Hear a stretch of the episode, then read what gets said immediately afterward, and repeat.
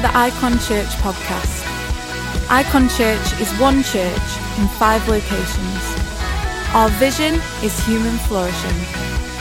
We pray that this podcast helps you to flourish in life. For any more information about IKON Church, log on to our website at www.ikon.church. We hope you enjoy this podcast.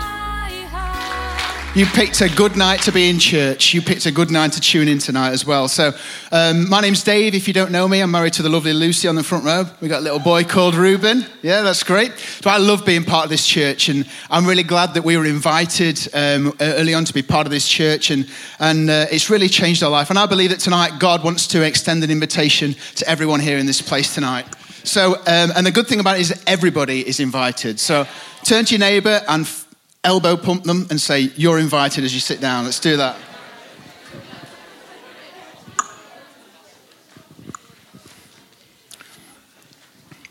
So, the, the title of my message tonight is By Invitation Only.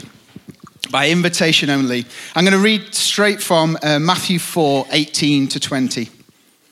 It says, As Jesus was walking beside the Sea of Galilee, he saw two brothers, Simon called Peter and his brother Andrew.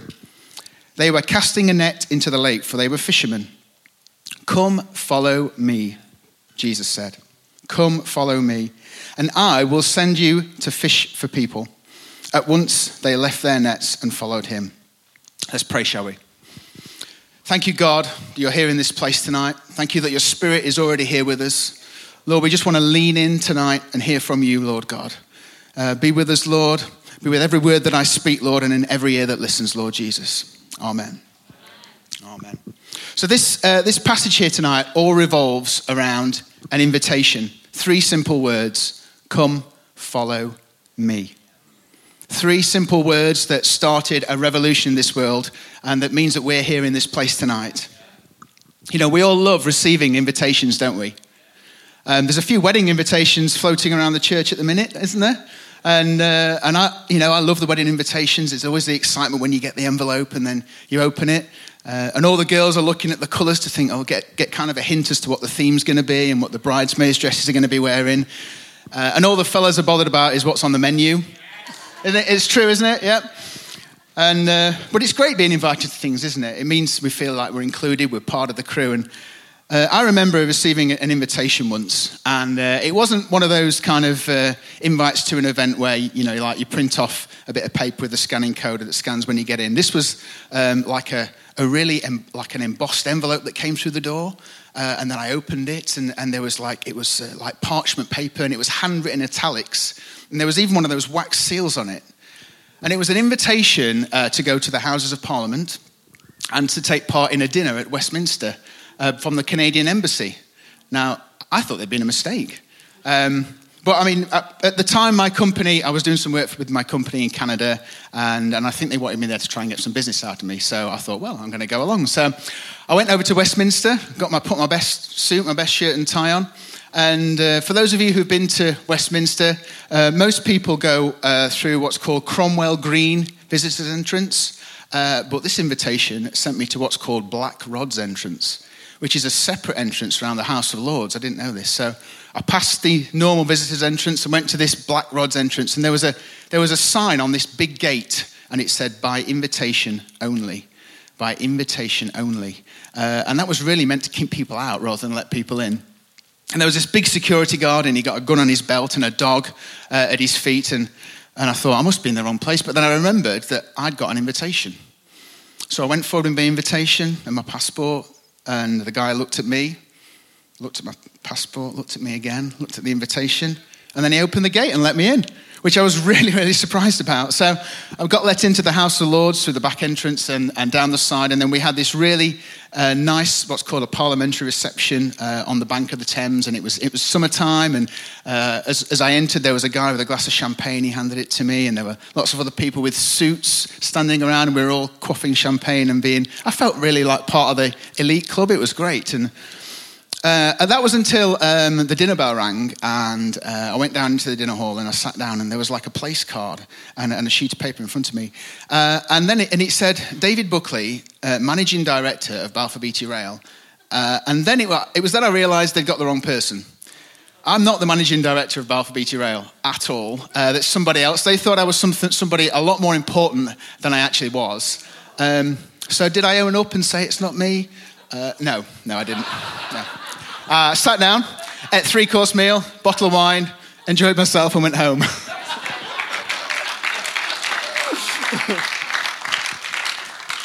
Now, it's good to be invited, isn't it? You know, I, I felt really happy because uh, I felt like I was part of the VIP crew that day. Um, and invitations can make us feel wanted, they can make us feel included, they can make us feel like part of an exclusive club.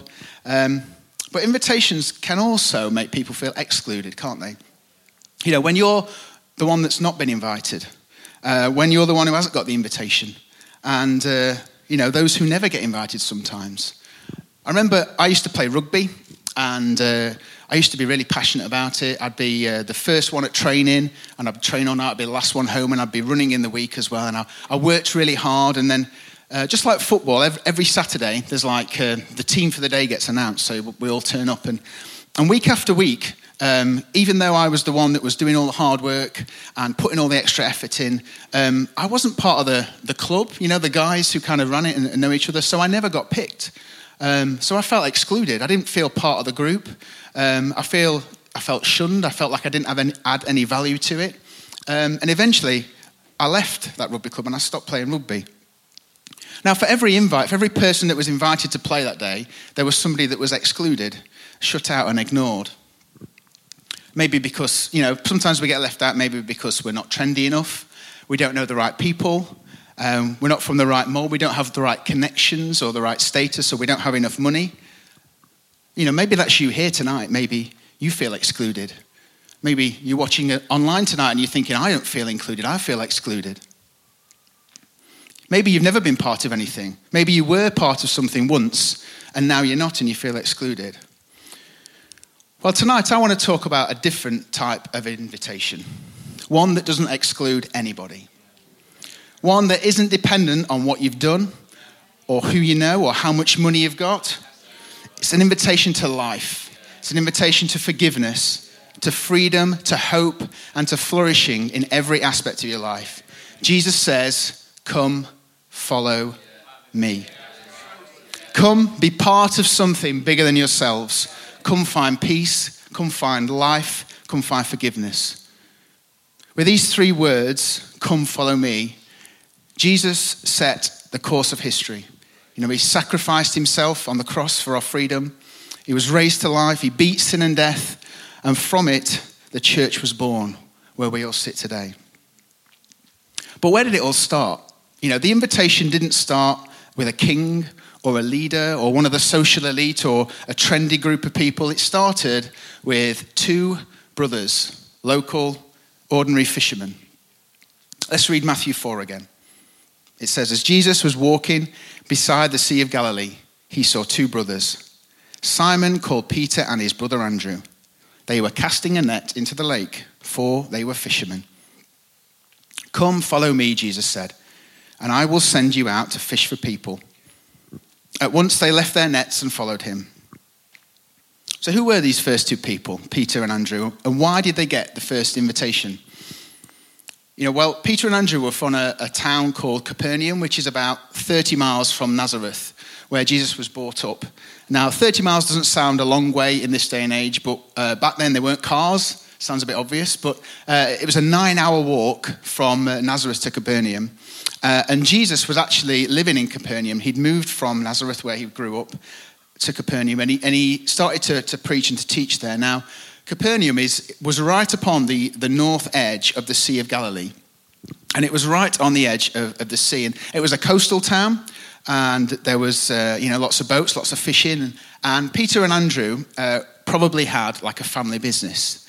You know, they were, they, were, they were fishermen, they owned a boat, they went out to sea every day, they caught a lot of fish. And, and because the town was on the edge of a, of a lake or, or a sea at the time, you know, there were markets there, there were places for them to sell fish, uh, and people would buy fish. You know, there was no Tesco or Asda in them days. You know, people went and bought from the fishermen who caught the fish. Um, so, you know, business was probably good for them. They were in the right place at the right time. Um, they were doing a good thing. You know, um, Capernaum was like a cosmopolitan area. There were people always coming and going. Um, there was always people to sell fish to. So, you know, their lives were modestly secure. You know, if we compare that to someone today, you're thinking of like a small business owner, like a, a, shopkeeper who's been around for decades, who's always been there, and they just run a really stable, solid family business. So when Jesus said, um, Come follow me, um, they left immediately. Why did they do that? You know, why, why, would they, why would they leave a successful business? You know, I asked myself, would I do that? I'm not sure I would straight away. So it got me thinking, why, why did they do that? So at first I thought, well, did Jesus persuade them? You know, was, was Jesus like a good salesman? Did he have lots of personal magnetism? Uh, you know the sorts, you know, when you've been flicking through the shopping channel and there's like a, a really good guy or a woman in a sharp suit with uh, whiter than white teeth, and they're telling you amazing things about the latest invention that they've got. Like, I was watching something the other day, it was. Uh, there was something called a New Breeze Cool Dryer 3000, and uh, apparently that oh, we've all got trouble by our clothes smelling, and it was going to stop clothes smelling, and it was going to be amazing. And I got really sucked into what this guy was saying. It was only 99.95. It was such a bargain. Um, and then Lucy pointed out to me it was basically a clothes dryer with a fan attached to it. So, you know, people can be very persuasive, can't they? People can be very compelling. Now, Jesus was a compelling uh, speaker and a preacher. But he wasn't, he never tried to persuade people, did he?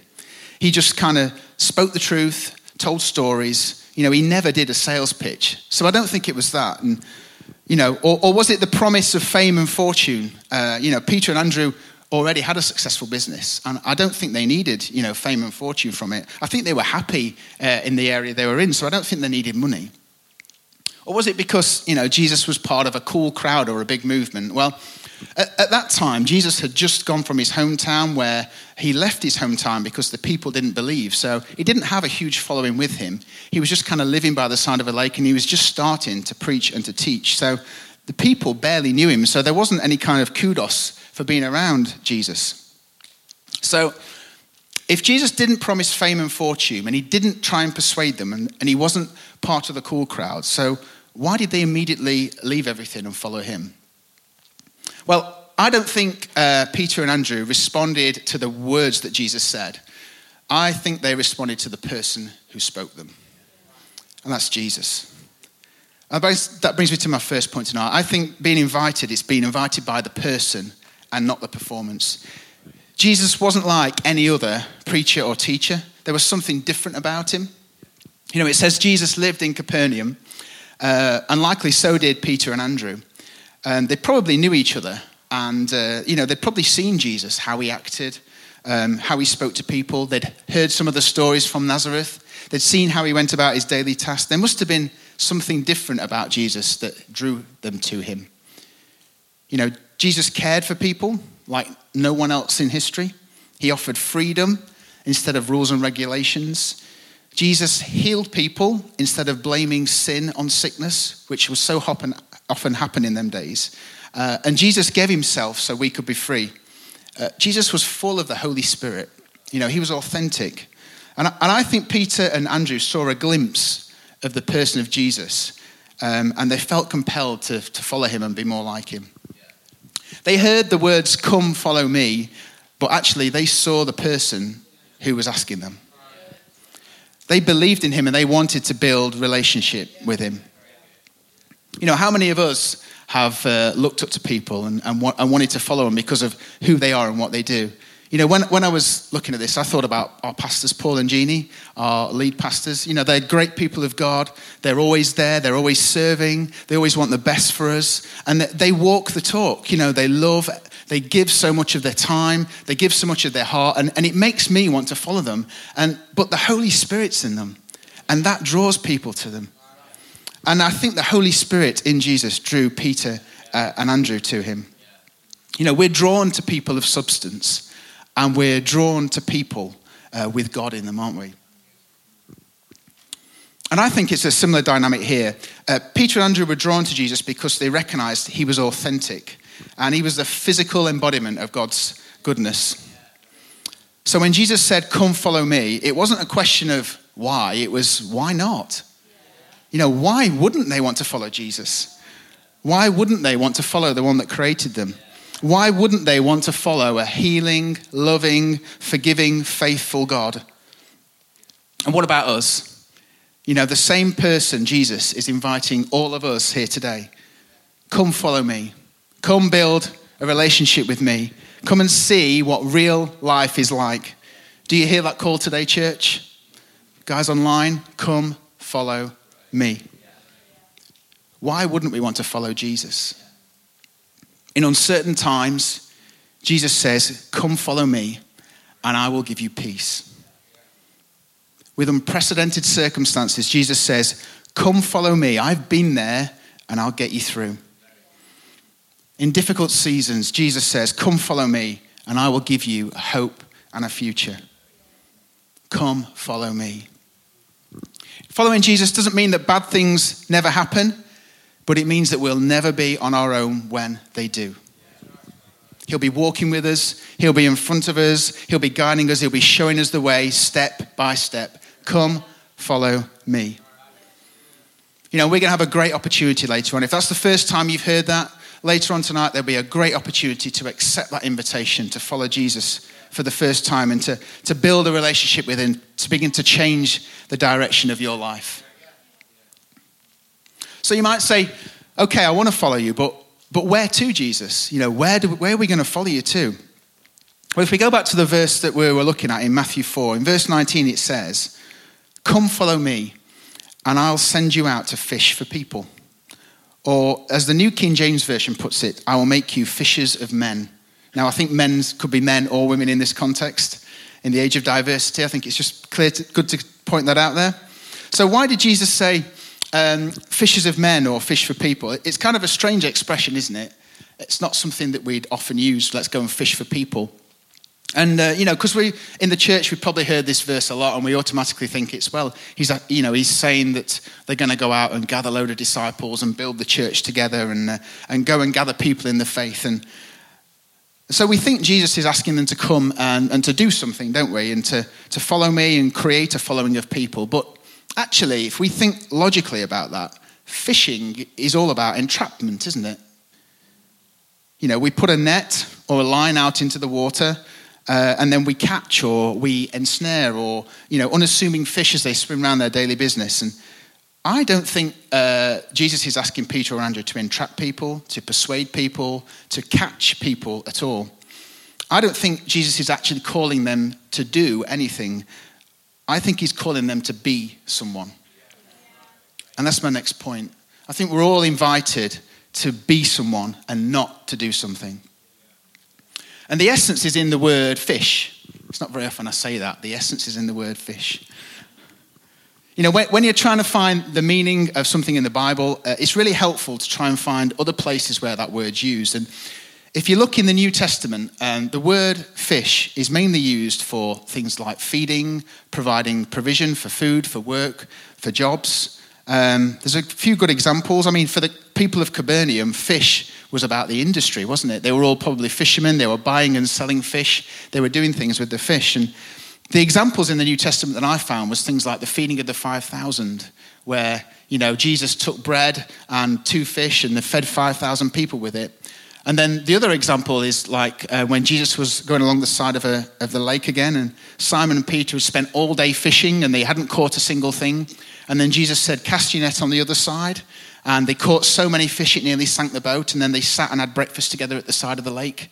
Um, and then the, the final one, which I, which I like the best, is when the tax collector came to ask Jesus for his tax. And he, uh, he told the tax collector to go and catch a fish. And in the, in the mouth of the fish was a coin, and that's how he paid his tax. So next time I get a tax bill, I'm going fishing. you know, he was calling them to follow him and to be a people of provision.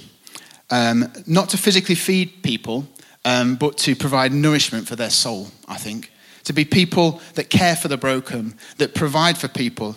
You know, how can we be people of provision in this current season?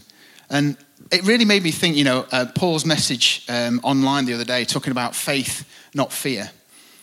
You know, when we have, um, in this current season that we're in, you know, when we, if we have a fear mindset, uh, it draws us into negative thinking, doesn't it?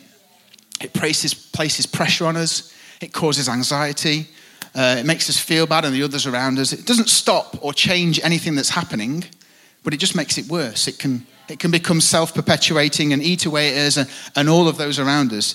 You know, fear takes from us, but faith nourishes the soul, doesn't it? So by choosing to be a people of faith in these times, we're choosing to, to give to others around us rather than take, to be a blessing and a nourishment to those around us. You know, the world may tell us the facts, but the Holy Spirit living in, living in us tells the truth. I, I love what Paul said uh, in the last part of the AIM series about the facts and the truth. And he said, The fact is, I'm worried, but the truth is, I can trust God and be at peace. The fact may be, I'm sick. The truth is that God is my healer, my protector, and my restorer.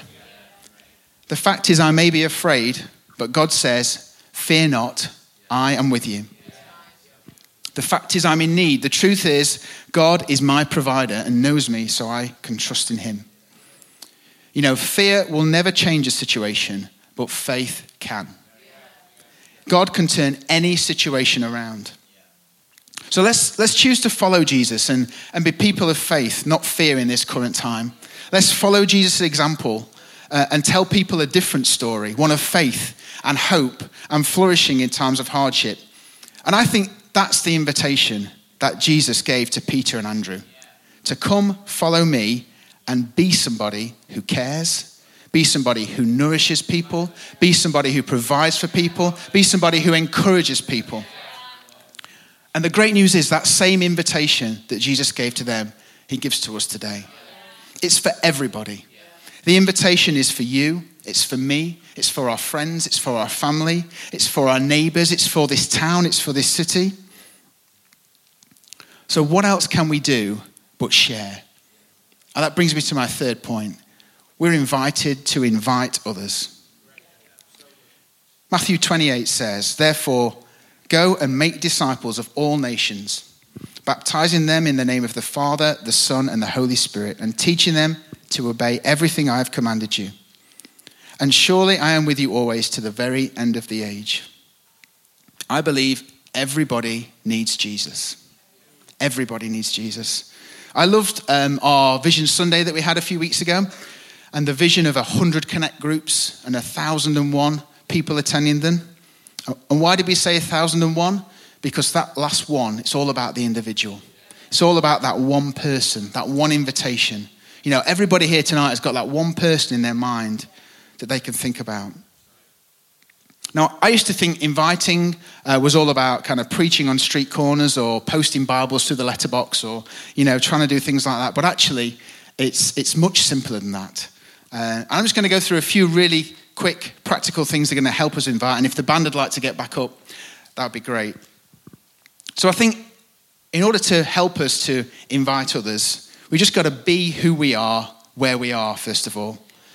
You know, let's be, as we said before, following Jesus, being people of faith, not fear, being people of substance and forgiveness.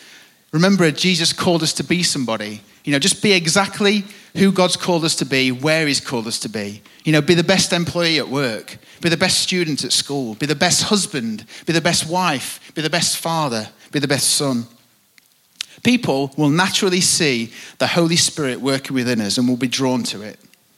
They'll be attracted to it and want to ask questions. And that's my second one. You know, be ready to answer questions when they come. Just be ready to answer questions naturally. You know, at work, I used to, when people asked me if I'd had a good weekend and what I'd done at the weekend, I shied away from saying that I'd been to church on Sunday. But actually, people are interested in that. Let's make the most of every opportunity. When people ask, What have you been doing at the weekend? say, I went to church on Sunday. It was fantastic. Tell them all about that. Don't talk about coronavirus, talk about church that you went to on Sunday. The third is invest. Invest in those relationships with people in your workplace and your family. Make time for them.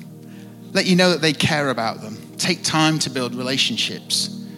You know, I love inviting our neighbors and our church people all together.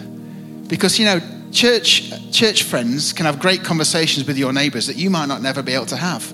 So let's, like, let's invest our time in inviting our neighbors around, gathering people together, learning how they operate. And then when you've invested in the time and you, and you pray for those people, then you get the opportunity to invite them when you've built the relationship. And let's not be afraid of inviting people. You know, there's so many on ramps in our church that we've talked about. You know, we've got Imagine, we've got FM Breakfast, we've got Connect Groups, we've got special services like uh, Mothering Sunday next week. Uh, we've got that Egg Your Neighbour, which I love at Easter time. Um, and you might think this is, you know, in this season where we don't know what's going to happen, maybe we shouldn't be inviting people because we don't know if church is going to be here or what's going to be doing. No, we step it up right now. That's people want to hear invites where we are right now. You know, in times like this, people are crying out to be around people of faith and hope and uncertainty. You know, throughout the next few months, IKON Church will still be gathering to praise the name of Jesus, no matter what happens. You know, we might have to change the way that we do things, and we'll be wise in our responses to how things happen, but church will still happen. So let's not be afraid of inviting people. When people are needy and when they're looking out for things, you know, inviting people online to join the streams when they happen. When the world steps back, let's step up. In moments of crisis, the church rises. Dave McEwen said that today.